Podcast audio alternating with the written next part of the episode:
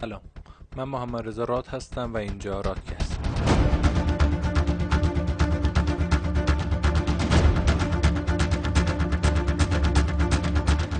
اسم این اپیزود رادکست رو می‌ذارم انقلاب 73 روزه.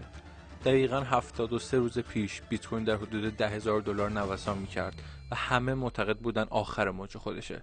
و بعدش یک سقوط در پیش داره و بسیاری اون قیمت رو بالا در نظر گرفته و خارج شدن و به اصطلاح هوشمندانه معامله کردن. اما دقیقا همین زمان بود که والها و سرمایه گذارهای درشت مثل بانک مرکزی چین و شرکت جی پی مورگان تشخیص دادن وقت انقلاب بیت کوینه و خریدهای برنامه ریزی شده و هوشمندانه شروع شد. در قدم اول بیت کوین به قیمت 13311 دلار رسید و بعد از یک استراحت کوچیک گام بعدیش رو شروع کرد و دقیقا همزمان با انتخابات آمریکا و بالا رفتن شاخص ترس در اقتصاد بین المللی تمرکز سرمایه گذاران بر دارایی های غیر متمرکز بیشتر شد. هر روز شاهد حضور والهای بزرگتر و شرکت, شرکت های بزرگتر بودیم تا در تاریخ 13 نوامبر بیت کوین عدد 16 هزار رو دید. خب قطعا بعد از هر صعودی استراحتی در پیش است و معاملگران مثلا زرنگ در هر استراحت خارج می شدن که نکنه سقوط باشه.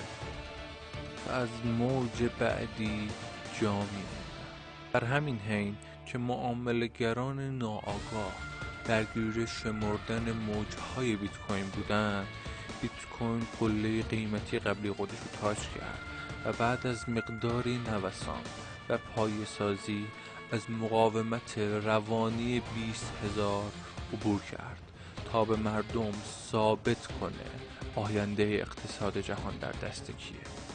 الان که این اپیزودو میشنوید بیت کوین بالای 20 هزار دلار تثبیت کرده و در حال استراحت برای اهداف بالاتری.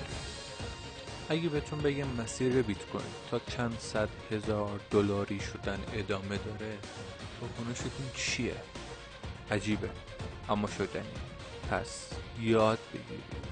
در بازار ارزهای دیجیتال هر چقدر عجیبتر شدنی تر با رادین همراه باشید تا یاد بگیرید چطور از این فرصت ها استفاده کنید و ارزش دارایی هاتون رو روز به روز بالاتر ببرید و درآمد دلاری کسب کنید. متشکرم که من گوش کردین. من محمد رضا راد و اینجا رادکست. ما در رادکست به شما سرمایه گذاری نوین رو آموزش میدیم.